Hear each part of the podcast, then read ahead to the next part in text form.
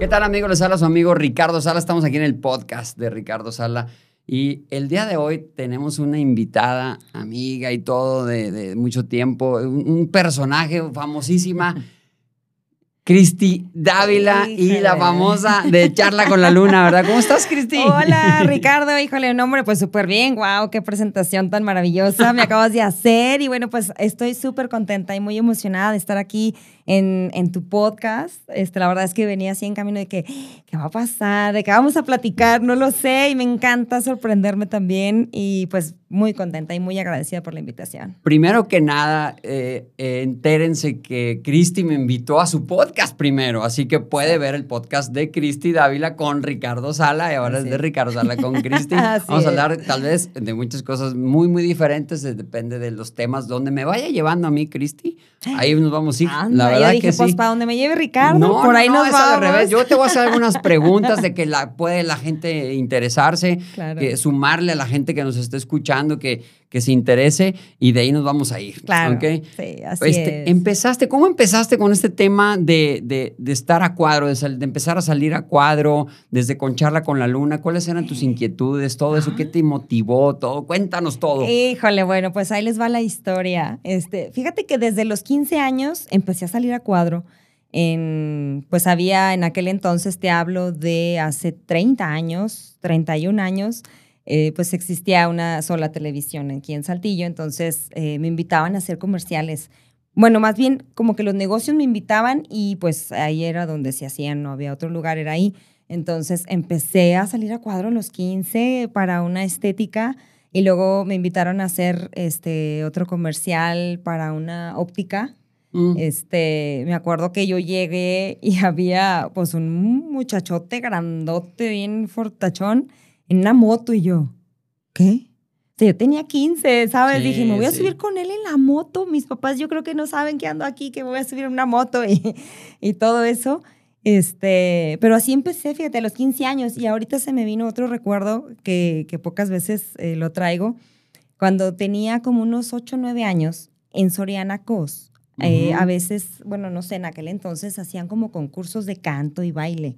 Oye, otra amiga mía que es mi tocaya, este, dijimos, oye, vamos a participar en el concurso de canto.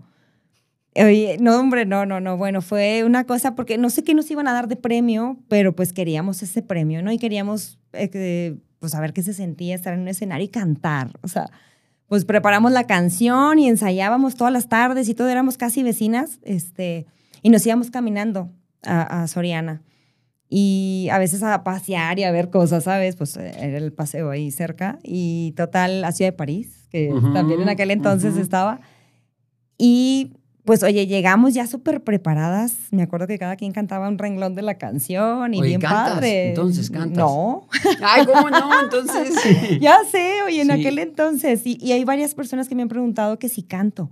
Digo, pues no, no, ¿No has canto. tomado clases de canto, ni te ha llamado la No. aten- la atención irte por ese camino? Yo creo que en algún momento de mi vida sí, pero no le moví al No. tema eso de la cantada. He cantado en obras de teatro, pero bueno, en el monólogo de Princesas y otros bichos tuve que cantar las canciones de las princesas, pero a las versiones de antes, que eran así súper soprano. y Soprano, todo. sí, sí, sí. Y no, no, como batallé, pero la idea era es que la princesa, como todas las princesas de antes, pues tenían una melodiosa voz, ¿verdad? Ujú. Este, y era todo lo contrario. Ah, mi princesa tenía ciertos problemitas ahí, estaba medio chisqueadona, pero me encanta ese monólogo, entonces la idea es que precisamente no cantara bien, pero para ella, wow, o sea, era Ahorita vamos con la cantada. Sí. Entonces, fuiste Ah, a, a, a Soriana. a y todo eso.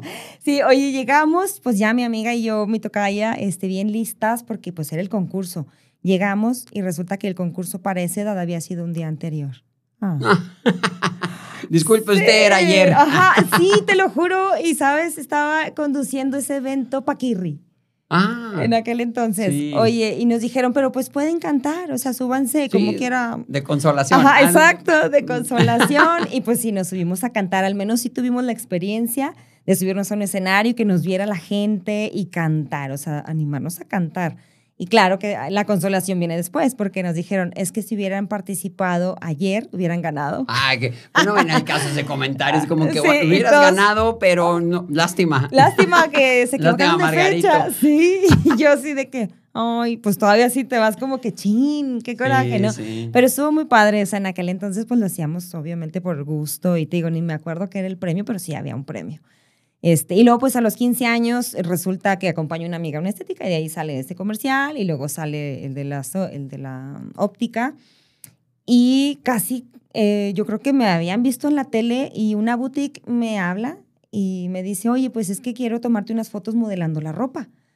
Y yo, ay, también yo estaba como que, ¿Y cobrabas por por todo eso? no, No. No, nada. ¿A ti te interesaba solamente salir en, en publicidad o cuadro y todo eso, Sí, no? Y sabes que me gustó. el medio. O sea, me gustó y no, o sea, mi, mi visión en aquel entonces no me daba así como que, pues quiero vivir de esto, o Sí. quiero la proyección, nada. O sea, ¿sabes qué? Sí, porque me gustó. Este era el puro gusto de hacerlo, ¿sabes? Sí, estabas en la Este- prepa, tenías otras prioridades, sí, sí. pero sí. prácticamente te llamaban por, por, por bonita, ¿verdad? Ándale, Sí. exactamente. O tenías Pues sí. ya, no, no, no creo que tenías alguna pre- preparación ni no, nada. aún. nada. Ok, y luego, nada. ¿dónde? Luego ya, ok, vamos a suponer, terminaste toda esa, esa, esa parte y, y fuiste tú, y, y- ¿hubo inquietud de seguir ahí o cómo llegaron Mm. tantos éxitos en, en- en la pantalla? Ay, híjole, no, hombre, muchas gracias por eso de los éxitos y tantos éxitos. Fíjate que no, o sea, como que ya me enfoqué en la prepa y, y de ahí me fui a estudiar la carrera que licenciada en diseño gráfico, pero en, en la prepa estaba yo en la disyuntiva de si estudiaba leyes o estudiaba medicina. Entonces, obvia- o sea, ya como que a la- al analizar la carrera de medicina, yo dije, no, sí me gusta, me interesa, pero no lo quiero estudiar. Y leyes ya no le puse mucha atención porque me entró el chip de diseño de modas o diseño gráfico, o sea, por el lado creativo, aunque estuve en biomédico en prepa, pero me fui más por el lado creativo. Entonces dije, bueno, pues diseño gráfico, este, ya que diseño de modas en Saltillo no había y mis papás en aquel entonces, fíjate, me dijeron que no, que no me iba a ir, pues es que yo salí de carrera bien, de prepa a los 16 años y pues ya Mm. directo a la carrera, pues en aquel entonces era como. ¿cómo? Ajá. Sí. Este, y pues dije, bueno, diseño gráfico. Que en el primer semestre de diseño gráfico yo dije, no, ¿qué estoy haciendo Ah. aquí? Que era, pues, era como que mucha teoría, ¿sabes? Yo ya quería llegar a hacer cosas. Y dije, me voy a ir a medicina. Y algo sucede, o sea, que en, en- dentro de la carrera que ya empezaban así como que a encargarnos más cositas, dije, no, sí me gusta. Se está interesando. Ah, se sí, está se componiendo, está componiendo la esto, sí. Este, y aparte que me acuerdo en el primer semestre mm, veíamos matemáticas y creo que van a coincidir conmigo muchos diseñadores que pues ingenuamente nos vamos por esa carrera porque no hay matemáticas. Mm. Este, ya te das cuenta que no, o porque vas a dibujar y digo, tampoco. Es, vas a crear con un sentido, pero eso no lo sabíamos hace 30 años, ¿no?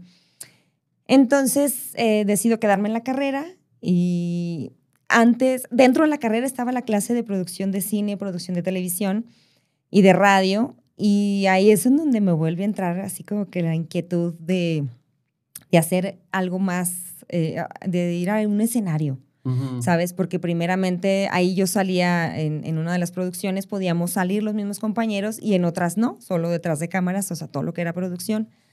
Y en una de esas, pues me dicen, no, pues tú sal en este proyecto, era el de televisión.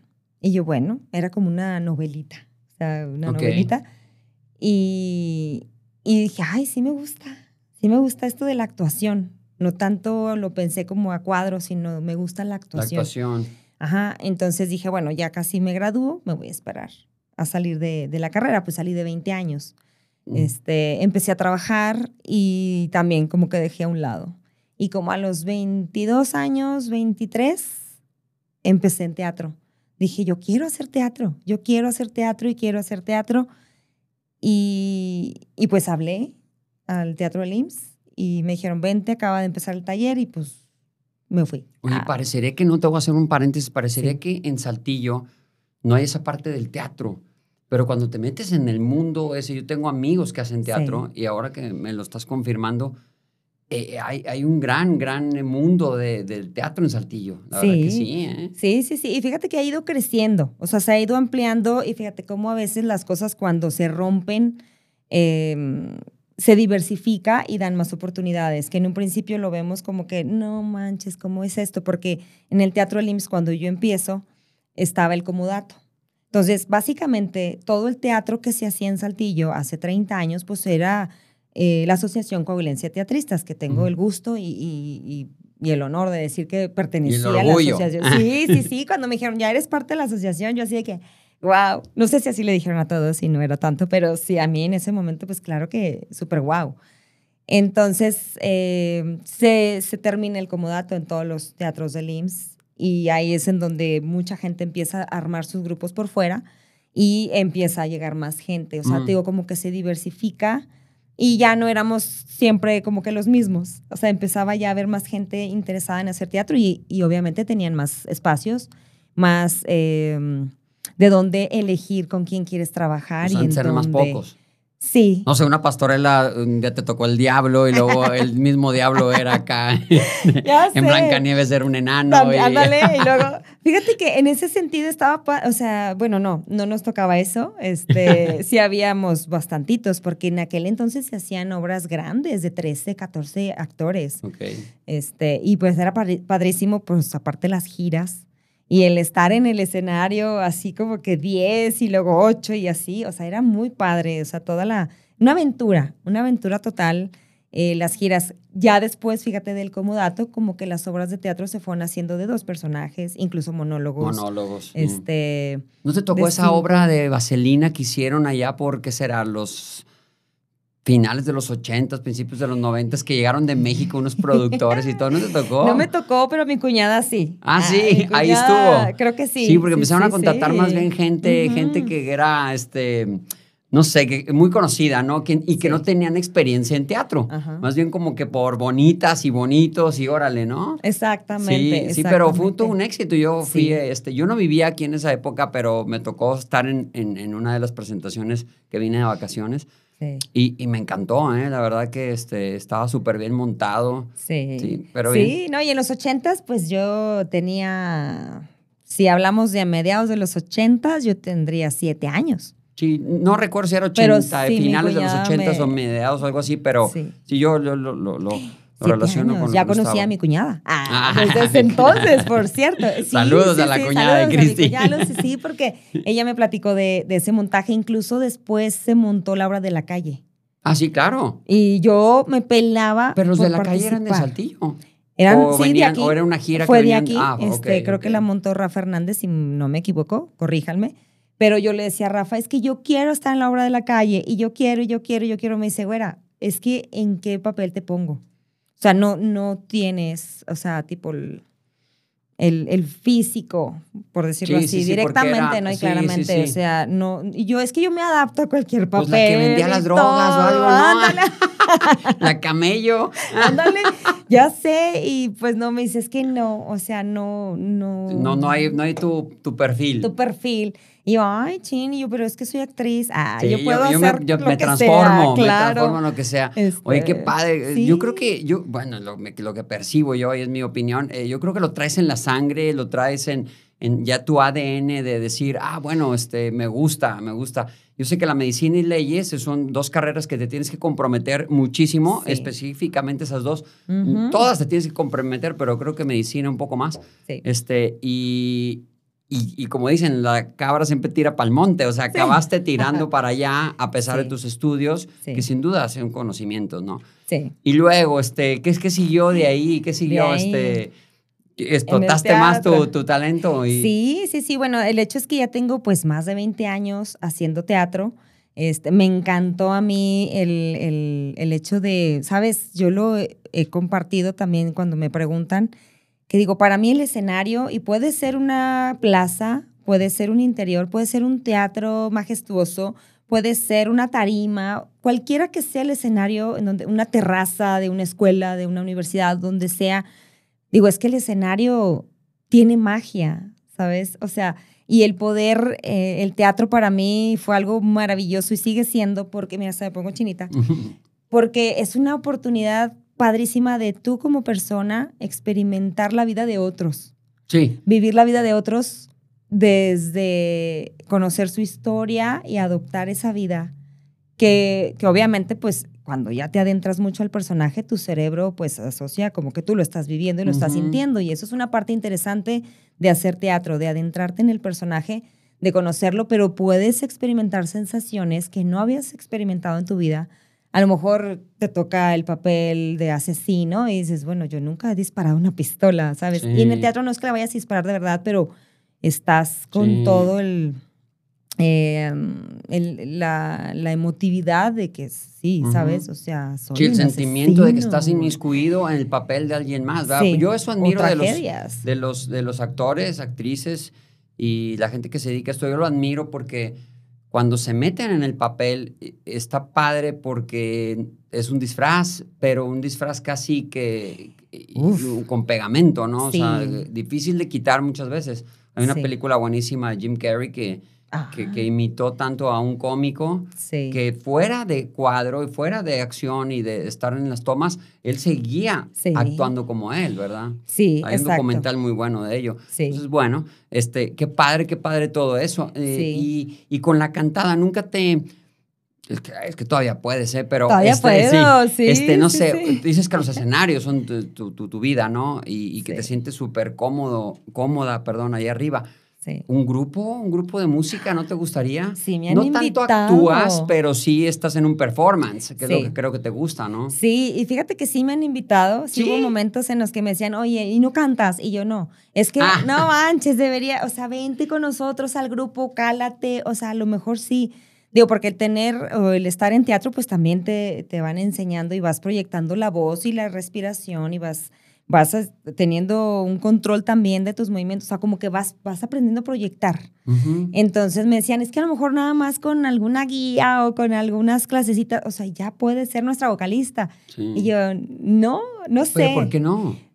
Fíjate que no lo había vuelto a pensar desde hace algunos años. Este, y ahorita que me lo preguntas, estoy pensando, digo, bueno, es que el cantar en un grupo a lo mejor hay que hacer un poquito más de como de animación también, que lo hago cuando conduzco Ah, ya sé, eventos. de conectar y todo eso, Ajá. pero con no conectar con tu actuación, sino conectar con lo que estás transmitiendo en la música. Ajá, exacto. Sí. O sea, como que ahí es como que en cada canción trae su intención y trae su, su prólogo, por decirlo Sí, así, su sí. presentación y todo. Entonces, eh, yo creo que en mis adentros esa era una parte que me frenaba a decir, no, no, no. O sea, como que... Pero finalmente, pues lo hago cuando conduzco eventos también. También. O sea, estando ahí en, en eso. Y ahorita eh, que mencionaste lo del personaje, hubo una obra de teatro este, que a mí me, me marcó y que me encantó. Bueno, todas me han gustado muchísimo, pero La Última Noche de María y José es de teatro experimental. Recuerdo muy bien cuando leímos el libreto, no traía acotaciones. Mm. No traía un antecedente de que esta obra se desarrolla en la época tal, con esto, nada, nada de acotaciones. Éramos dos actores este, y nuestro director Juan Antonio Villarreal, que le mando un saludote, híjole, bueno, me encanta su dirección y su actuación, es un personajazo, él sí. Este, y me acuerdo que mi compañero Jesús Esparza y yo nos quedamos así cuando la leímos. Ah, ¿y luego? O sea, ¿y esto qué? De verdad, o sea, no, bueno, pues sí, es teatro experimental realmente. Entonces, ese, ese lado que en un principio nos causó un shock de que el Juan Antonio, ¿qué piensan? De- de Muy que- experimental. Ajá, sí, no, y nosotros así de que, no manches, o sea, ¿qué le digo? O sea, ¿de qué? Ah, ¿qué pensamos Sí, de qué? Pues si no sí, trae nada. O sea, sí, no hay contexto. Ajá, Sí. entonces, oye, nos ponía ejercicios eh, como de, para conectarnos él y yo. Cierren los ojos frente a frente y nos empezaba a contar cosas y nosotros nos, em- o sea, se trataba una de que cada quien imaginar algo. Entonces, cuando despertaba, o sea, cuando mm, Sí. abríamos los ojos, era de que, a ver, ¿tú qué sentiste con esto? ¿Y qué pensaste? ¿Qué pasó por tu mente? Oye, era impresionante la conexión que, que tuvimos porque Jesús Fe Esparza y yo habíamos imaginado cosas similares. O sea, tal vez un escenario diferente, pero el sentimiento y, la, y la, el empuje era el mismo. Entonces, de que, wow. Sí, o sea, padre. sí, no, bueno, fue padrísimo. Y lo padre de eso es que podíamos crear el escenario que quisiéramos, era temporal. Podíamos darle el sentido que quisiéramos, se llama La Última Noche de María y José. Y, este, y bueno, fue una obra, bueno, no sabes qué maravilla. No era una obra religiosa, mucha gente se iba con la finta, por el título pensaron que era una tipo pastorela, este, e incluso hubo gente que se salía de la obra porque no era eso. Lo que esperaban. Ajá, no era lo que, lo que Ah, imaginaron. pero se hubieran abierto para otras Exacto, cosas. no, y hubo gente que nos decía es que son unos herejes. Mm, Pero pues realmente la obra no te decía que era corte religioso o que iba enfocada a, mm, a María y José como tal, Sí. ¿sabes? O sea, sí, bueno, pero son el estereotipo mental que traes cuando escuchas ese par de nombres. Exacto. Sí, y sí. sí. mencionamos el día 25 y la llegada, o sea, e- era, e- e- estábamos, finalmente teníamos un problema mental, estábamos en un manicomio. Ah, Él estaba en el pabellón de los hombres, yo en el de mujeres. Y, y el director de la obra que salía al principio era como que el director del manicomio. Entonces, él nos junta, él decide hacer ese experimento porque yo, en ese, mi personaje, pues se creía María y él se creía José. José. Entonces decide juntarnos y a ver qué pasaba. Entonces Oh, qué ahí se va desenvolviendo toda la historia. No, hombre, bueno, la música, la ambientación, todo esto algo chinito, ¿eh? Porque padre. esa obra escuchábamos la música y pasaba el tiempo, ya tuvimos temporadas y llorábamos. O sea, te lo juro. O sea, es una historia de amor muy bonita. Es una historia sí de locura, sí de amor. Pero era una historia súper llegada. O sea, me, me- o sea, yo sigo y sigo porque pasaba el tiempo sin poner la obra y era así como que, "Ah, María, ah, ah, María y José. O sea, y para colmo, las últimas palabras, porque nos puso un micrófono en la cama de María y un micrófono en la cama de José y una grabadora. ¿Sabes? Pues el experimento del director del manicomio Sí, era ese, manicomio, ¿verdad? O sea, de que, pues, a ver qué tanto se dicen estos dos, que se creen María y José, ¿no? Y resulta que las últimas palabras que grabaron en la última noche de María y José no fueron registradas. Pero María le dice, obvio, mueve la boca, pero no se escucha, donde le dice, no te vayas, no me dejes. Mm. Entonces, cállate. O sea, pero la gente, ¿qué? ¿Qué le dijo? Pues precisamente no fueron registradas esas últimas palabras. Qué padrísimo Sí. para el público, ¿no? Sí, sí, sí. Sí. La, la- como dices, bueno, la gente que iba pues abierta a ver un teatro realmente experimental, pues bueno, era aplausos de pie, o Claro, sea, y que claro. también así de que ah, podíamos Sí. percibir este, a la gente emocionada, sensible, o sea, hay gente que lloraba, te lo juro, o sea, que Mm. cómo puede ser que actores tan jóvenes ah, ah, interpreten esto, o sea, bueno, hay la labor del director y en conjunto que se logró una obra padricísima. O sea, a mí sí me dicen, ¿la volvemos a poner? Por supuesto que sí. Qué padre. Esa es una. Qué y la otra, padre. el, el monólogo de Princesas y otros bichos, sí. que también ha marcado así como que mucho mi, mi trayectoria pues en el teatro. Este, maravilloso, maravilloso. Y fue el día que estrenamos el monólogo, fue el día, y yo también haciendo monólogo, porque nunca antes había hecho monólogo fue en, el- en la eliminatoria para el Festival Estatal de Monólogos. Entonces, eh, yo fui el penúltimo monólogo de toda la eliminatoria a nivel estatal. Los jurados, pues sí, se trasladaban a los estados para ver las puestas en escena y elegir a cinco. Entonces, ese fue mi estreno del monólogo y yo haciendo monólogo con los jurados entre el público. Yo no sabía, de eso se trataba, no saber quién era el jurado. Y bueno, pues quedamos en, los, en la selección para el festival estatal y resulta que yo, porque la princesita, Ujú. interactúa mucho con el público.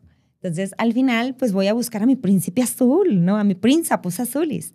Y me voy con el jurado, yo sin saber que era el jurado. Ok. O sea, yo no sabía, te lo juro, o sea, pero bueno, el jurado así, eran tres, ya después lo supe, pero me fui con uno específicamente y como la princesita trataba de, de cohibir a los posibles príncipes, Ok. pues el jurado así y pues, ¿sabes? La princesa más y, Y muy más. mujer, ¿no? Aparte, muy papel de sí, mujer, Sí, sí, sí. sí. Entonces, oye, pues bueno, en lo que me cambio, ya terminé el monólogo, estuvo lleno, el teatro de cámara, gente en el piso, en los pasillos, o sea, estuvo padrísimo. Y ya, pues yo con toda la euforia subo a ver el último monólogo, pero ya me toca casi el final. Y pues dan el, el veredicto, ¿no? Sí, sí, sí. Este, ya que van diciendo de princesas y otros bichos, bueno, no cállate, yo no dormí esa noche. Ah, de la emoción. De la emoción, estaba de que, ¿qué? Porque hubo sus obstáculos, no creas. O sea, Sí, conforme sí, iba no, leyendo el libreto. platicando de la parte Bonita. pavimentada, ¿verdad? Exacto, Falta la terracería. sí. No, no, no, bueno, la terracería, híjole, o sea, el monólogo es un monólogo complicado, con muchas palabras rebuscadas, porque la princesa era este, bióloga y estaba haciendo su maestría y do- su maestría en doctorado o algo así. Este, y pues era una princesa Sí, sí, con sí. su título y, Y letrada. preparada, exacto. Entonces, y todo. y sí. todas las palabras eh, no comunes, no populares, sino términos científicos. Entonces, órale. Tienes ver. que aprender de eso. Sí, y todas las altibajos que tenía la princesa era de que, jaja. O sea, muchas cosas que había y la princesa eh, también representaba a, a su tía, la reina de naipes. O sea, tararán, tararán, tararán. Ah, ok. O sea, Qué ahí mismo no salía del qué escenario. Yo al entrar al escenario ya no salía hasta que se acababa el monólogo. Y pues al, al Príncipus, ah, bueno, a un este, al Sapus, más bien, porque en su búsqueda del Príncipus Azulis, pues tiene que conocer sapos, ¿no? Ni modo. y tiene sí. que experimentarlos en carne propia. Sí. Entonces, había una cantidad tremenda de, de sapos y entre ellos se encontraba el Sapus Pachecus.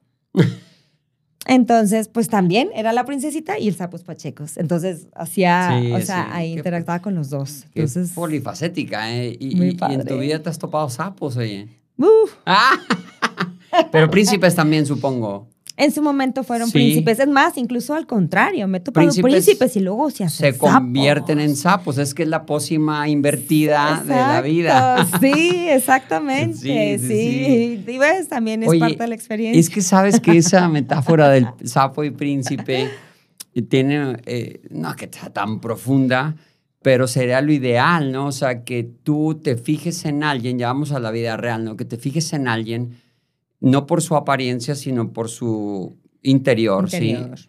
Y que después se convierta para ti en un príncipe, ¿sí? Exacto. cuando nosotros empezamos a tener relación de, de- de, no sé, de empezar a salir con alguien y todo, por lo regular, lo primero que volteas a ver es el, el- el príncipe, en este caso, o nosotros las ¿O la princesas. princesa? Sí, las princesas, exacto.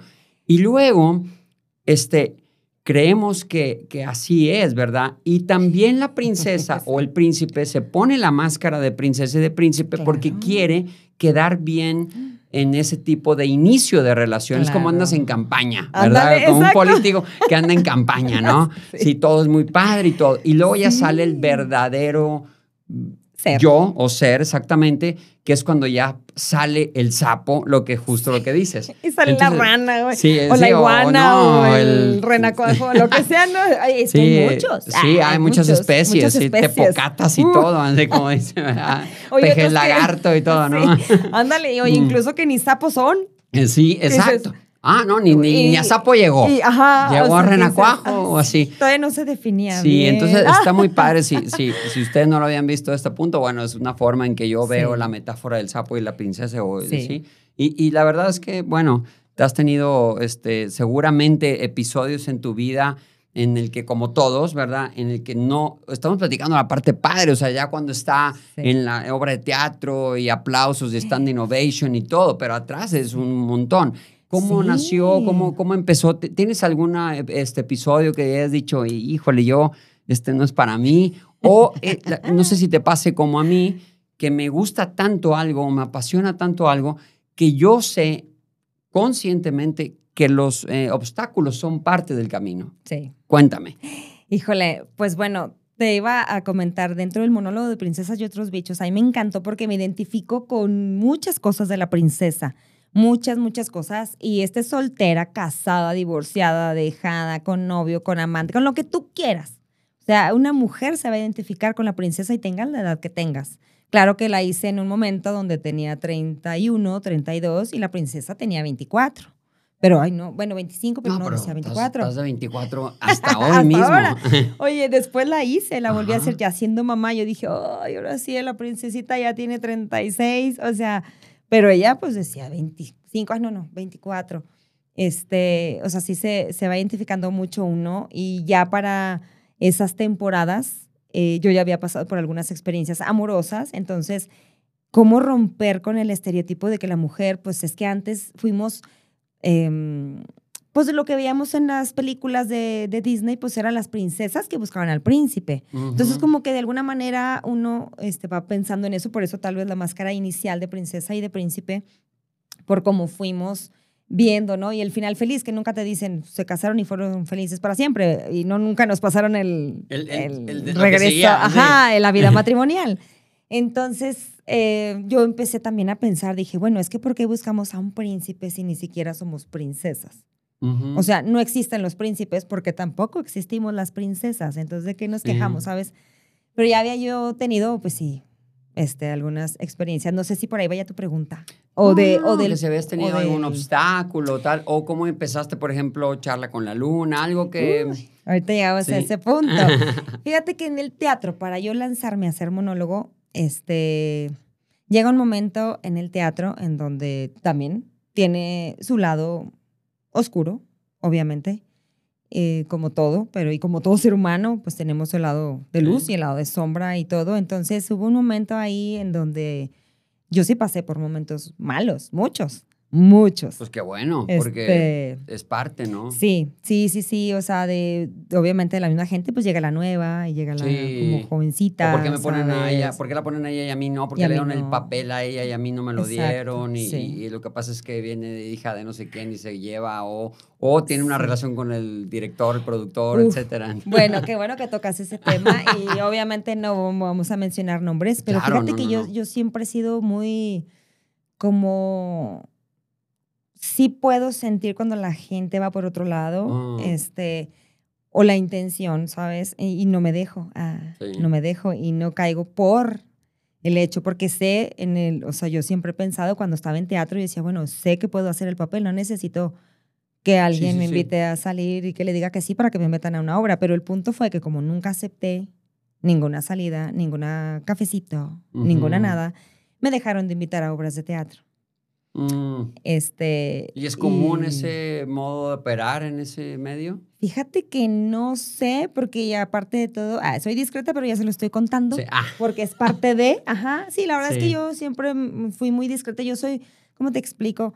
En el teatro, mi intención era hacer teatro, no ir a hacer amistades, que finalmente te quedas con algunas, pocas de todos con los que conviviste a lo largo del tiempo, pero yo iba muy enfocada, o sea, yo quiero hacer teatro y yo quiero hacer teatro, entonces no me relacionaba tanto, yo no me metía en líos, por decirlo así, de que, ay, a ver, ¿y tú qué hiciste? Ya- Nada, nada. Chismes o así. Exacto, sí. no, ándale en chismes, en resumidas cuentas. O sea, la gente llegaba conmigo sin conocerla. Oye, es que ese hombre que ves ahí es mío. Y yo, ay, ¿cómo te llamas? Qué bueno.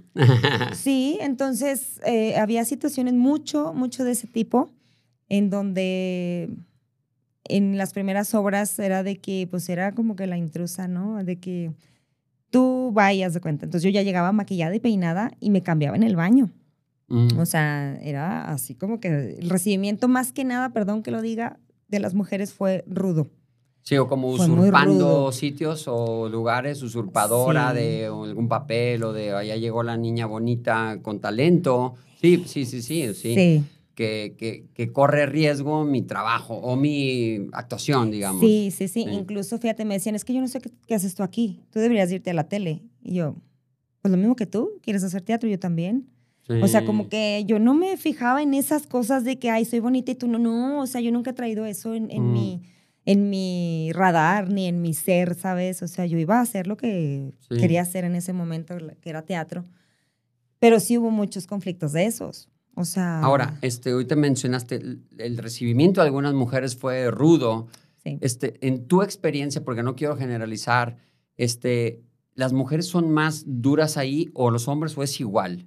Es decir, en el reci- recibimiento, No, yo creo que las mujeres.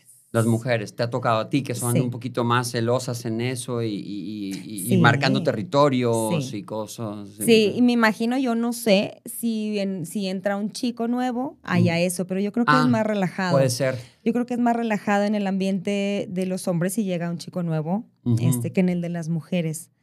Em, pero es que ahí entra mucho también pues la razón del por qué lo haces. O sea, yo decía, es que los chicos me decían, es que pues es envidia. Y yo, pero es que envidia de qué? Si ellas tienen la trayectoria, o sea, ellas tienen el tiempo. Y tienen su papel O sea, tal vez. y qué padre, yo no soy claro. amenaza, o sea, yo decía, pues yo vengo Ah. aquí a aprender. O sea, no, pero eso me decían, y lo digo pues directamente, me decían, es que pues te ven bonita, Sí. estás joven, tarará, tarará, Talentosa. Y por eso, y yo, pues no, qué mal, porque yo he tenido la percepción del teatro de que en el teatro al menos el físico no es lo principal, sino tu talento, porque puedes interpretar muchos personajes. Sí, sí. Este, obvio, en televisión ya es diferente y a lo mejor ahorita está cambiando, pero en aquel entonces, pues era como que me decían, es que no sé qué haces aquí, vete a la tele. O así de que me señalaban y hay cosas que a mí me, ah, si tú me haces así, pero me tocas, no me Es un botón de que encendido. sí, haz de cuenta, o sea, pero es que no sé qué, no, cállate, no, no, no. O sea, no, Ajá. No me toques. O si me interrumpían en alguna lectura, en algún ensayo, yo paraba. A ver, ¿quieres decir algo? Sí. O sea, mm, como que... Te escucho. Sí, ajá, porque estoy leyendo. Sí. O sea, sabes, como que el respetar el momento en el que estás leyendo. No sé, este, para mí, aparte de todo, es una disciplina.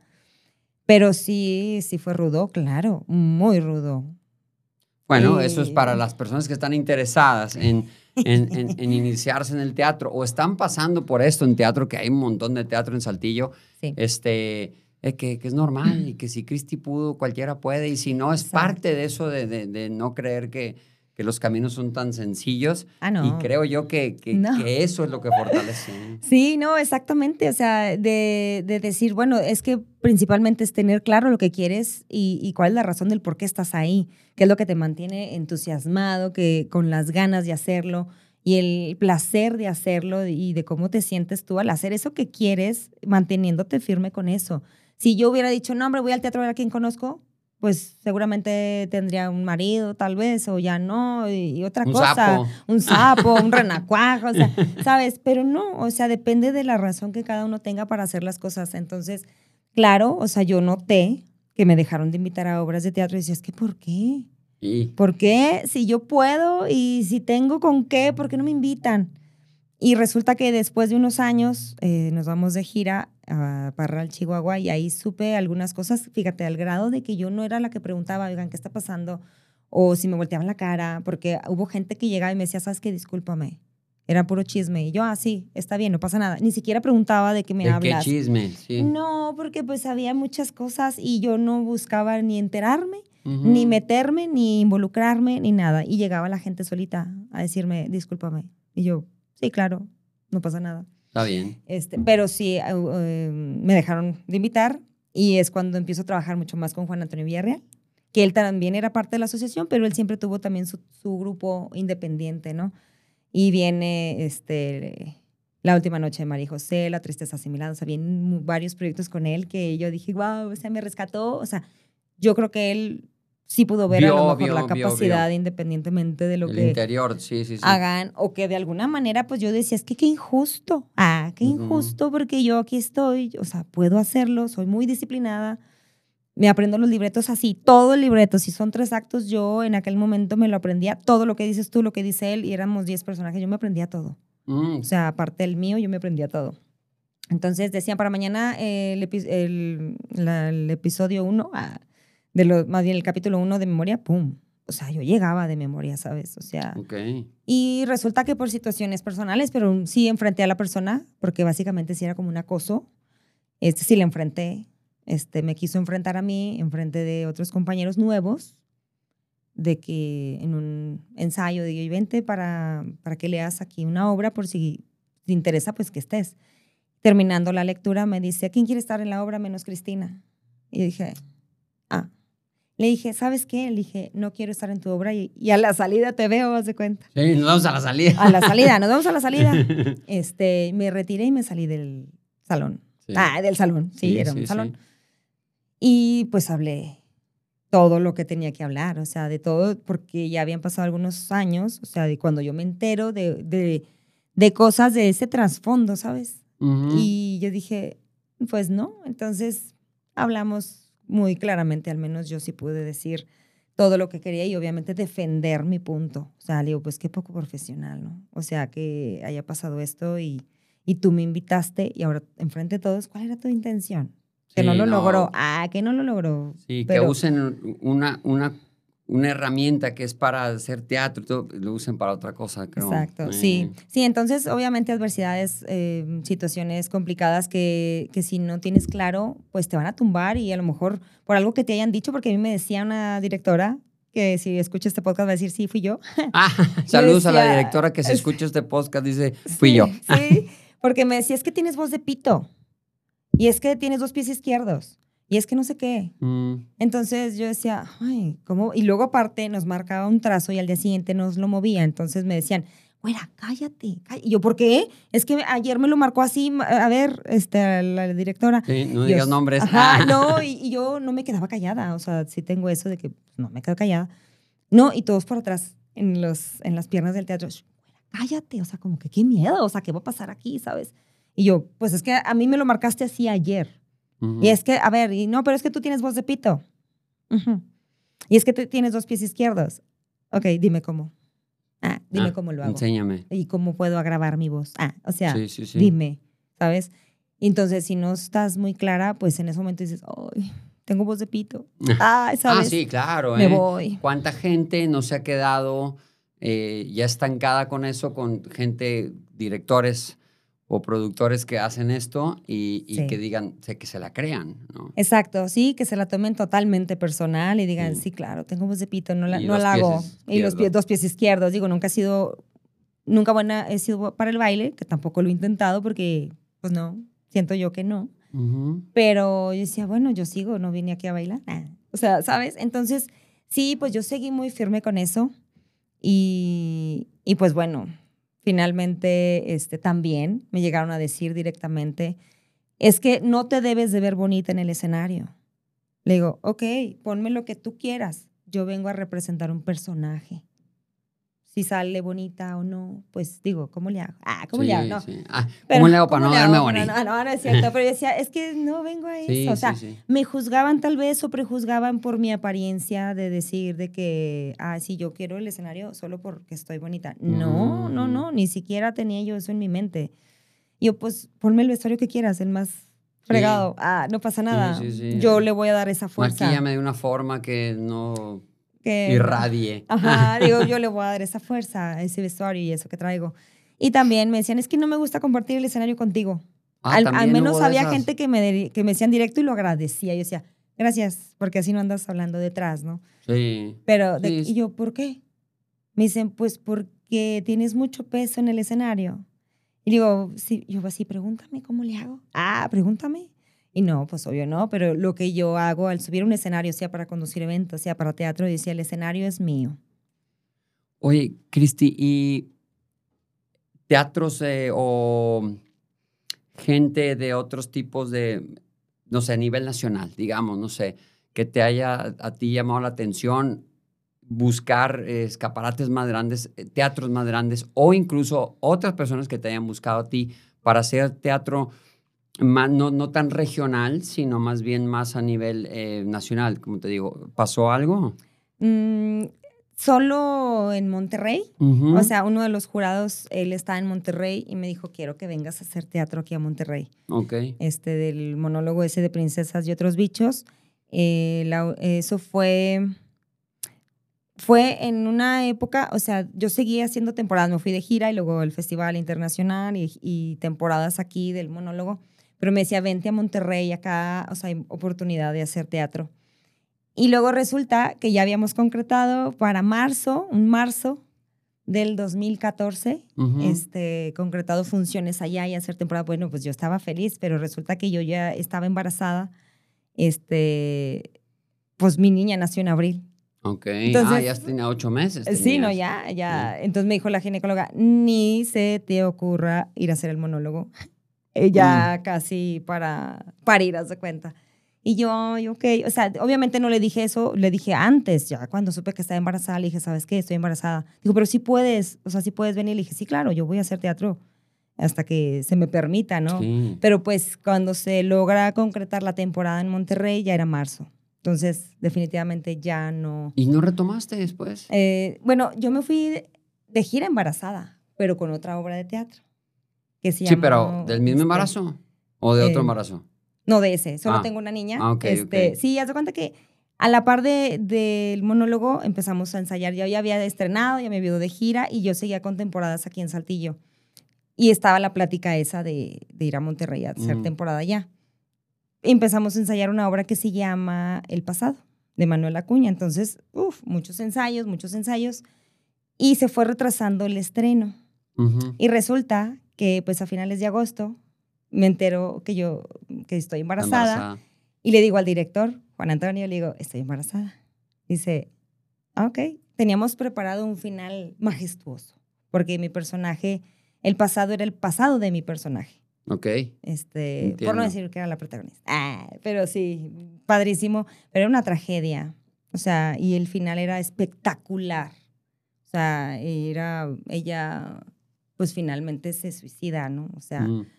pero y yo me iba a aventar del Teatro de la Ciudad, o sea, me iban a subir y me iba a dejar caer, desde atrás, ¿sabes? Entonces, yo había dicho, claro que lo hago, pero pues embarazada cambia. Sí, claro, ya no eres tú Este, sola, ¿verdad? Sí, no, ya, ese final espectacular, bueno, híjole, pero seguimos en los ensayos y se iba atrasando el estreno y a mí al mes yo ya tenía pancita. Mm. Entonces le digo al director, pues hay que ponerle más tela al vestuario, Sí, porque ya cuando estrenamos, pues yo ya tenía sí, sí. sí. este, estrenamos el notaba. 10 de noviembre. No tenía tanto, fíjate, pero a mí me creció la panza Sí. inmediatamente. Luego, ok, luego. ok. Este, padrísimo. Y nos fuimos de gira. Y yo iba embarazada. Nos fuimos 10 días de gira por el estado y pues yo embarazada. Y luego pues ya le dije al de Monterrey, ¿sabes qué? No, no voy a poder ir en marzo. En abril me nace mi niña y pues ya no puedo. Y ya. Pero después, después, des- ya, ya creció tu niña y todo, no, no, bueno, yo creo que llegaron otros proyectos, ¿verdad? Entonces. Exactamente. Ah, ok. Exactamente. Entonces ya te entretuviste en otro lado, ¿no? Sí, sí, sí. Ok. Eh, y seguí haciendo temporadas del monólogo, ¿eh? Sí. Este, ya con mi niña chiquita y todo, dije, ay, o sea, ahora es otra etapa ya, la princesa mamá, pero obviamente la princesa seguía siendo la princesita, Sí, ¿no? sí, sí. Cuando te Este, metes el personaje, no, no, no, Sí, no importa, gran sí, diferencia. ajá. Sí. Este, pero sí, exactamente, o sea, vienen otras cosas al momento de ya ser madre. em, yo trabajaba en una, en una empresa que pues nada que ver ahora sí ni con mi perfil. Siempre trabajé en diseño y en el lado creativo, pero pues la vida me llevó a, a tomar ese trabajo. Y, y hacía el teatro eh, a la par. Total que, pues bueno, estoy embarazada, nace mi bebé, sigo trabajando, pero la empresa cierra. Sea, en la mañana me dijeron, ¿sabes qué? Vamos a cerrar en la tarde. Ah, si quieres ya no vengas. Y yo, ¿cómo que en la tarde? O sea, yo era la de administración y ya llevaba casi seis años ahí. Entonces yo dije, no, bueno, que se vayan todos, yo me tengo que quedar, porque era principios de octubre, y le digo, viene la declaración y viene pues todo lo que implica. Y me dice, no, no, no, o sea, yo lo hago. Uno de los ingenieros, me, que era mi jefe directo, me dice, no, no. Y yo, no, sí voy a venir. Ah, ¿cómo no? O sea, sí hay, que, hay que co- concluir este, este mes, pues. Pero pues me quedo sin trabajo. Y mi niña pues tenía un año, o sea, estaba chiquita, sí, estaba muy chiquita. Y dije, ¿y ahora qué? Ay, ¿y ahora qué hago? Sí, sí, o sea, ¿Qué sigue? este, ¿qué sigue exactamente? Yo dije, ya no puedo yo perder tiempo. O sea, empecé a buscar trabajo. Lo que yo creo que inmediatamente hace uno es empezar a buscar trabajo, empezar a, a- a- generar inmediatamente, porque pues no me podía quedar sin dinero. Ujú. Y este, mm, me, como era muy relacionado el trabajo con la industria, pues me empiezan a hablar gente, ¿no? De la industria que ya conocía. Era como de outsourcing, entonces yo iba y me relacionaba con los directivos y gerentes y todo, pues aquí va la- el personal, ¿no? Yo era como Sí. Blancanieves, precisamente a veces llevaba siete trabajadores y Ah. todos atrás de mí. Y este, decían, ahí viene, ya llegó Blancanieves, ¿no? Cantando. Ándale, Ah. ya sé, este, a los pajaritos. ah, Sí. no. Y este, y bueno, pues me ofrecían ahí trabajos, este, sí había puestos interesantes con sueldos interesantes, pero yo en ese momento, en ese pequeño lapso de tiempo, yo dije, es que yo quiero pasar más tiempo con mi hija Ok. y quiero pasar más tiempo con mi hija y yo ya le venía pidiendo eso a Dios desde que nació mi hija, desde que estaba embarazada. O sea, yo dije, yo quiero estar con ella, yo quiero ser mamá y quiero estar con ella. Y los puestos que me ofrecían, pues no me iba a dar mucho tiempo de estar con ella, a pesar de ser sueldos más del doble de lo que ganaba, pues no. Yo decía, no, no y no, porque yo quiero a mi hija y quiero estar con ella. Me decían, pero es que pues te va a requerir cosas. Le digo, sí, pero el tiempo nadie me lo regresa. Le dije, yo no quiero dejarla dormida y regresar y que esté dormida, no. Entonces, no tomé ninguna de esas opciones. Empecé a hablarle a gente conocida con la que había trabajado antes, ya sea en teatro, en producciones, este, que me hablaban, oye, vente a grabar un infomercial. O sea, también en teatro salieron muchas em, invitaciones a grabar comerciales, tanto para gobierno como para empresas privadas, infomerciales. Entonces, mucha, mucho movimiento hubo también este, en ese aspecto de, de salir a cuadro. Mm. Y de voz para radionovelas. Ah, qué bien. También. Este, sí, sí, sí, en aquel entonces había, retomaron ese concepto de las radionovelas que desapareció hace muchísimo más, pero estaba eso y la voz para spots de radio y todo. Entonces, pues me mantuve Jingles también ahí. y todo eso. Sí, sí, sí. A veces lo redactaba, yo llegaba y grababa, o a veces ya me decían, vas a decir esto, ¿no? Entonces, pues empecé a hablarle a gente conocida y al teatro decirles, oigan, estoy libre, puedo entrar a una obra, porque sí, pues después del pasado dejé... Aparte eras reconocida, ¿no? O sea, eras conocida en el medio.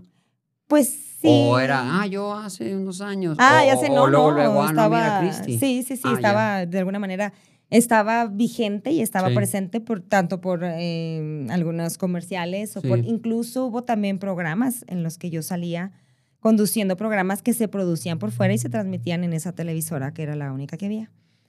Lo puedes Este, decir, ¿eh? Aquí. eh, ah, bueno, en RCG. Ah, en RCG sí. cuando estaba en República. Sí. Este, En el y- edificio ah, de, República. Sí, sí, sí. Ahí eh, se producían programas por fuera y RCG los transmitía. Entonces a mí me, me invitaban a hacerlo.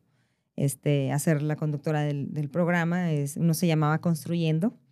Pero, ¿qué tipo de Este- programa era? ¿Como de revista o así? No, hombre, ese programa de Construyendo era este, de fraccionamientos. Ah, Sí, de casas, ver. de Ah, casas. ya, ya, ya. Sí, no, nada que ver con, con ningún giro, pero era conducción. ¿Y alguna vez estuviste en un programa de revista? Estuve en Aún Temprano. Aún temprano, Eh, sí. Ahí sí iba yo a RCG, pero yo era un personaje que se llamaba Nina Corcuera. Ok. Me invitaron como un personaje y yo, entonces yo traía una peluca güera. Era, Haz de Ah. cuenta que era una Barbie, digo, y no por la, Sí, la por la- apariencia, pero siempre ajá. andaba de rosa. Ah, ya. O sea, pantaloncito rosa y una blusita blanca y mi peluca güera. Y entrabas blanca. ahí a, a escena, digo, en cualquier cápsula o lo que Sí, sea. sí, en momentos del programa, pero pues ¿Y Nina Corcuera era muy no? piqui. Ah, ¿Recuerdas, era muy ¿recuerdas piqui. quién, quién eran los conductores? Sí, era Daniela Lessier y Félix. Félix Ah, Félix. Rivera. Sí, Félix, sí. Félix. sí. Este, Saludo a ambos. sí. Un saludo ya sea a los dos. Este, y bueno, yo salía con ellos haciendo ese personaje en algunos Mm. momentos y cápsulas y todo. Y recuerdo mucho que en una ocasión, eh, pues me estaba poniendo la peluca y todo, porque era peluca en aquel entonces. Yo dije, no. O sea, yo me maquillaba, me ponía la peluca y tenía que volverme a maquillar. Ah, porque sí, Ah. o sea, con el güero en aquel momento yo decía, ay, no, me vio muy pálida. Y me pasó, me acuerdo, este Pepe Mena Sí. y me dijo, me dijo, es que yo no sé qué estás haciendo. Dijo, tú eres para ser titular de un programa. Y le dije, ok, gracias. Yo también pensaría lo mismo, no como un accesorio, digamos. Sí. Exacto, sí. Y aparte Nina Corcuera pues iba muy, eh, muy diferente a lo que Cristina pudiera ser y representar, ¿sabes? O sea, Nina Corcuera era un personaje muy picky, muy fresa, muy Sí. así. Entonces empiezan a darle un giro a Nina Corcuera que a mí ya no me gustó Ok. también. O sea, de que aparte falsa, Ah, ¿sabes? O sea, Sí. esa Nina Corcuera, ay, no, que fresa Sí. y todo. Después le empezaron a querer dar un giro como de que, ay, no, güey. O sea, sí es bien naca, ¿sabes? ok. Como que agarrando mi infragante. ajá. un- sí, sí, sí. Sí. entonces yo dije, no. No, ¿por qué? Porque la gente, y creo que todavía la gente se va con lo que ve en la tele. Y ya no hice el programa. Sí. O sea, yo dije, ya no me gustó eso. Entonces, ya no, ya no lo quise hacer. Muy bien. Este, ¿Qué siguió? Que- Yo sí tengo curiosidad de charla con la luna porque ha tenido un montón y en la actualidad está vigentísimo y en la actualidad es un punch enorme para ti, tu marca personal de Cristi Ávila y charla con la luna. Este, ¿cómo, cómo nació esa- ese proyecto? ya sé. ¿Por qué te ríes? Eh, ya sé, no, y es que, eh, pues sí, de, de, de eso que comentas, ah, Sí. de que pues está vigente y pues sí, son siete años y medio este, de charla con la luna, surge pues a partir de esa necesidad, ¿sabes? De que no me voy a emplear en ningún lado, Ok. eh, de que le hablé a mis contactos y en aquel entonces, eh, ahí a lo mejor sí omito el, el nombre, lo conoces, también, también, este, lo conoces y todo. Pero me dice, ¿por qué no haces tu programa? Ahí en ese canal, que era por redes sociales, Sí. estaban como buscando gente para contenidos, para crear contenidos. Mm. Yo ya había trabajado antes con esa persona también en producciones independientes. Entonces me dice, pues haz tu programa. Y yo, ay, claro que no. O sea, ¿de qué? Ah, ¿De qué? Sí, O sea, ¿de yo... qué les digo? Ajá, o sea, ¿cómo voy a producir y conducir un programa? Total, tuvimos una reunión y me llama la atención. Y yo dije, bueno, mi programa tiene que traer la palabra luna. Yo me he apellido Dávila Luna y tengo un escrito pequeño que se llama Diálogos con la Luna y siempre traía yo un dije. Si alguien ve una foto mía que está cortada de aquí, en Hay van a una decir, luna. es Cristina. Ah. Sí, porque siempre lo traía día y noche. Me lo quité cuando nació mi bebé porque me la recostaba aquí, entonces me lo quité.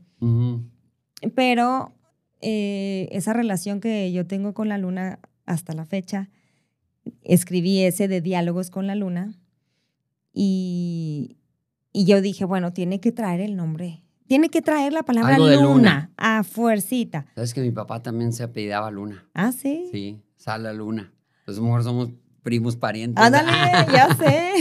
Bueno, entonces, y, de ahí sí. nace el nombre. Eh, Sí, bueno, ahí sale, o sea, como que empezamos con una pequeña lluvia de ideas. Yo decía, bueno, gotitas de luna, decía, no, se oye muy de bebé. Rincón de luna se oye muy trova. Entonces le dije, bueno, va. Pero Ah, le, sí. sí. le, sí, ajá, ¿verdad? Rincón sí, de luna. Está bien para este, una- un lugar de trova. sí, o de poesía incluso. O sea, de un lugar bohemio. sí, no sé, sí, como bohemio, bohemio, sí. Este, Apúntenle. apúntenle. sí, Rincón de luna, guay. Uf, algún día, fíjate. Lágrimas de luna. Ah, sí, y también pensaba, y decía, híjole, o las gotitas de luna, pues eran como, ¿sabes? Yo lo visualizaba como una cucharadita y se espolvoreaba diamantina plateada, o sea, como que mágico también. Sí. Pero dije, no, no, se oye muy programa, o sea, de bebé, ¿no? Gotitas de Sí. luna, como que la, la música para dormir al bebé. Sí. Entonces, y pues ya era mamá, yo creo que por eso lo veía así también, porque ya estaba yo También en el chip este, de chip mamá. De mamá. Es- total, pues bueno, yo lo que sí les comenté en ese momento, les dije, bueno, si voy a hacer un programa, eh, pues yo ya no puedo perder tiempo, de aquí voy a vivir y quiero un programa que trascienda, yo no quiero un, un intento fallido sí, sí. de que, oye, al mes pase y digan, oiga, ¿te acuerdas de aquel programa de charla con la luna? Ay, sí, no, hombre, pero ya ni salió X. No, yo Mm. dije, lo voy a hacer y va con todo. Este, yo le decía a Dios, le digo, es que dime si es el camino, porque yo ya no puedo perder tiempo y no quiero perder más tiempo. O sea, de ir a, un- a algo y chin, ya perdiste tiempo y no era. Y otro, y otro, porque ya había pasado, obviamente, anteriormente así, ¿no? De que, ay, y no era, y no era, y no era. Entonces, y fíjate que también hay un antecedente, fui guía también de unos talleres de autoconocimiento profundo, que también, pues a mí me da así como que también otra visión de las cosas. Y al momento de, de yo decidir el nombre, no dormía, ¿eh? O sea, no Ah. creas que tampoco fue así tan fácil. Era noche sin dormir, de que, ¿cómo le pongo? Sí, O sea, pero eso está padre porque es parte de, de- de cómo le pongo mi proyecto y aparte en tu proyecto ya tenías ideas. Entonces, Sí. esos eh, son esas desveladas o trasnochadas son agradables para Sí, mí sí. cuando estoy empleando un nuevo proyecto, ¿no? Sí. Sí, Sí. o no, de que agarras el cuaderno, o sea, casi casi te duermes con el cuaderno al lado, porque pues te viene De una las idea ideas, y apunta y apunta, ¿no? Entonces así eran las noches y pues obviamente sentía mucha incertidumbre y, y miedo de decir, híjole, ¿y cómo lo voy a hacer?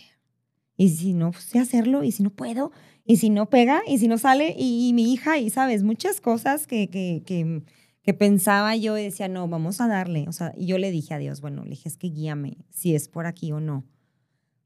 Y le dije, bueno, pues cuando yo sentí que sí, le dije, bueno, tú vas a ser mi socio principal, ¿ok?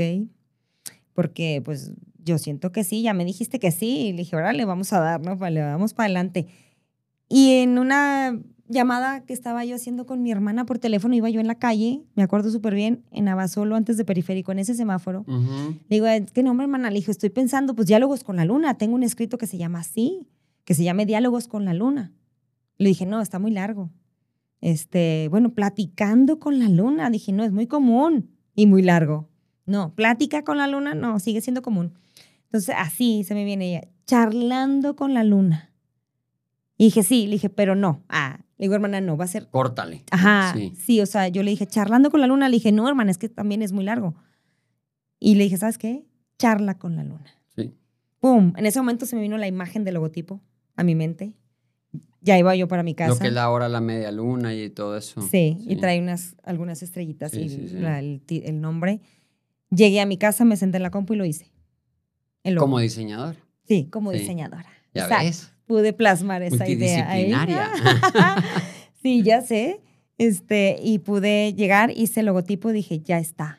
Y le hablo a esta persona, le digo, ya está todo. Sí, va, Sí. vamos a darle. A buscar patrocinios y todo de o comerciales, ¿no? En ese, Pues- en ese momento. Sí, como era formato televisivo, bueno, primero teníamos que grabar un programa piloto para poder ofrecer. Y era como de revista o entrevistas y todo eso, ¿no? Ahí sí, Sí. haz de cuenta que yo empiezo con la idea de que fuera un programa de revista, ya sabes, pues tocar temas de moda, salud, belleza, bienestar, Sí. ahí. Pero obviamente el caminito también me fue llevando a otros mm, conceptos que no necesariamente, yo creo que lo que menos tenía era de moda y belleza. o sea, tenía más de que, bueno, médicos, o sea, salud, sí. Eh, tenía negocios de renta de maquinaria pesada. Pero Empecé era a porque tener te- ya te- clientes. Te, te empezó a llevar eso a la gente que se quería anunciar contigo. Así es. Sí, ¿verdad? Sí, sí, sí, sí. Sí, incluso, o sea, bueno, yo empiezo y pues era generar, generar dinero rápido también y pues era un programa en donde la gente tenía la oportunidad de darse a conocer producto, servicio, este, empresa, lo que sea y, y por segmento. O sea, yo, yo ideábamos ahí las, los títulos de las secciones de que Casa Roja, soluciones a la mano Ok. porque pues ahí encuentras todo. Este, luego en maquinaria, este, ¿cómo era? Era, as- as- o sea, les, les Sí. creamos un nombre a cada sección sí, y a cada cliente diferente. o sea, era- galeón. Ándale, sí, o sea, ¿quieres? Blinde este, su corazón. Exacto. Exacto. Y ahí el punto, fíjate, o sea, ya me empezaban a buscar. Yo lo empecé a ofrecer, obviamente. Les comentaba ahorita a las chicas de Inside que yo agarraba mi celular, o sea, y me iba así de que, a ver, a visitar negocios y enseñarles, mira, este es el programa piloto, traemos esto, esto y esto, tarará, tarará. Ahora sí, sí me interesa. Obviamente, muchas puertas no se abrían. Pero, Sobre todo, eh, disculpa que te interrumpa, sobre Sí. todo porque era todavía un mercado, no sé si estemos hablando del 2015, 15, más o menos, este, 14. Sí, Es- 2015. sí, 2015. sí, Yo no sé si todavía había este mercado del streaming, que no había tan, tan, tan fuerte como es ahora, ¿verdad? Ahora hay programas fantásticos y maravillosos en streaming. De hecho, esto, Sí. esto también, podcast y todo eso, todavía no era muy común. Y tú ya estabas en ese tema eh, de, de- de un canal que no era de televisión. Exacto, Sí, exacto. Si era pura red social.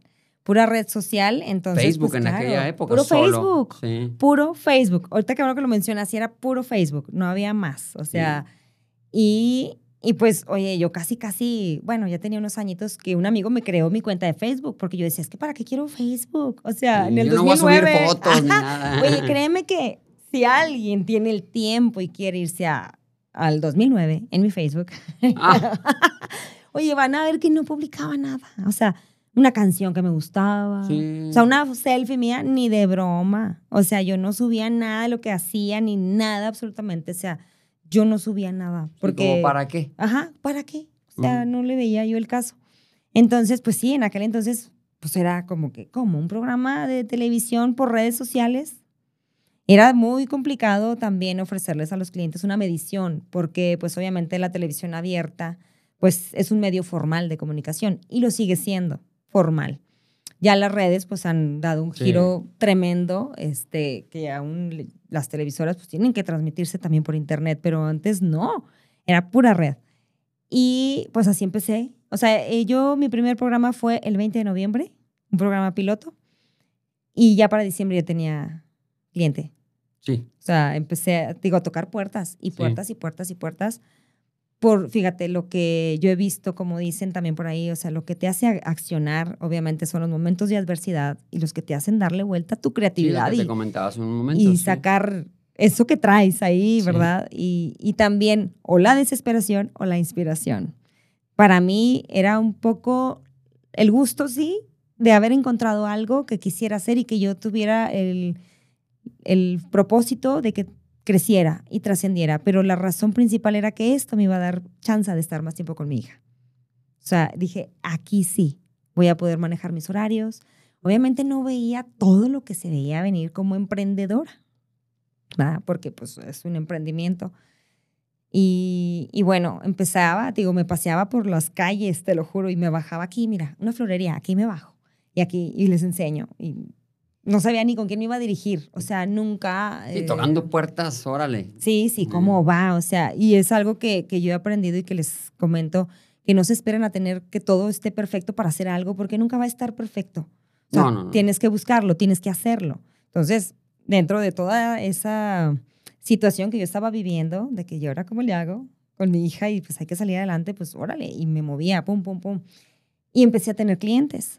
O sea, incluso clientes que duraron así conmigo cada semana, este, dos años, porque el formato era de televisión y tenía sus comerciales. Claro, vamos a una pausa y volvemos. Sí. Y metíamos un spot del cliente que ya me había contratado para hacerle su sección. Sí, y, y te daba el comercial, digamos. Sí, O sí, sí. No lo editaban ustedes, ¿verdad? Ahí, no, bueno, ahí se producía. Se producía, pero eh, mira, aquí está, no sé, Florería Katia, aquí está. Ajá, exacto. y Florería Katia tenía su anuncio y lo pasaban en tus, en tus, en tus en mi comerciales, programa, tu publicidad. sí. Sí, sí, sí, claro. Y hacía yo las menciones de, de, de todo.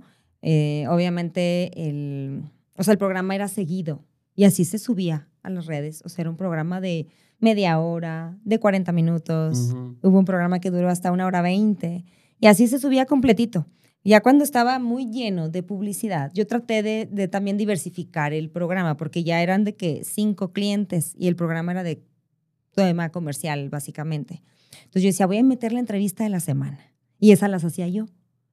sí, o sea, a veces las hacía yo, empecé haciéndolas yo, metiendo una rutina de ejercicio, metiendo una receta de cocina, este, metiendo consejos para no sé qué. O sea, yo decía, charla con la luna presenta la entrevista de la semana. Ok. Y para romper un poquito con el tema comercial que, que teníamos. Entonces, eh, y así empieza la, la idea de que los clientes me decían, oye, pero es que yo quiero mi sección porque salgo hasta el final del programa. Entonces yo los iba acomodando. Tenía Ujú. ahí una cierta este, lógica de, de secuencia. Ok. Bueno, pues esto da para otro episodio, ¿eh, chicos y chicas que nos están viendo. Da para el episodio 2 de la temporada de Cristi Dávila. Entonces, bueno, gracias, Cristi, por lo de todo tu background de teatro, todo tu performance que haces. Una, una gran trayectoria, la verdad, admirable. Si por ahí este, no conoce a a Cristi, es un ejemplo a seguir. Si por ahí alguien tiene algo que no todavía ese empujón de querer poner en, en marcha algún proyecto, siga Cristi, la verdad que sí, y no se pierda el episodio 2 con Cristi. ¿Por qué? Porque ahora sí vamos a hablar, terminar de hablar de Charla con la Luna, que es un exitazo, eh, y aparte ya después tu marca personal, Cristi, que va a estar todavía más allá, todos tus planes. Hemos estado hablando un poco del pasado, Sí. y en el próximo episodio, para que usted se interese, vamos a hablar del presente y del futuro de Cristi, aunque no vamos a adivinar el futuro, pero sí es muy bueno planear, La ¿verdad? prospección del futuro, exacto. Sí. Sí, Entonces, bueno, Cristi, sí. mil gracias, mil gracias por, por tu tiempo y no nos despedimos. Vamos a el episodio 2 en la siguiente eh, etapa, ¿no? Así es. No, hombre, pues muchísimas gracias. Claro que sí, hay muchísimo todavía más que compartir porque, como dices, bueno, ahorita eh, el éxito de Charla con la Luna, pues ha tenido muchas, a veces digo, más bajas que altas y en esos momentos es donde pues vuelve uno a retomar eh, ese empuje que viene desde adentro cuando sabes lo que estás haciendo y que sabes que es algo bueno y que estás proponiéndole algo y ofreciéndole algo a la audiencia. Entonces ha ido Sí, transformándose. Y, y- y me queda claro que ofreces algo de valor, sí, o sea, agregas muchísima este, energía y valor a la gente que te escucha y que te sigue. Y yo soy usuario tuyo, ¿ok? Ah, Entonces, padrísimo. este consumidor, soy consumidor de tu, soy consumidor de tu, de tu producto, ¿verdad? Entonces, de tus ideas, de tu energía. Entonces, muchísimas gracias. Nos vemos aquí en la próxima este, capítulo o episodio con Cristi Dávila. Este fue el podcast de Ricardo Sala.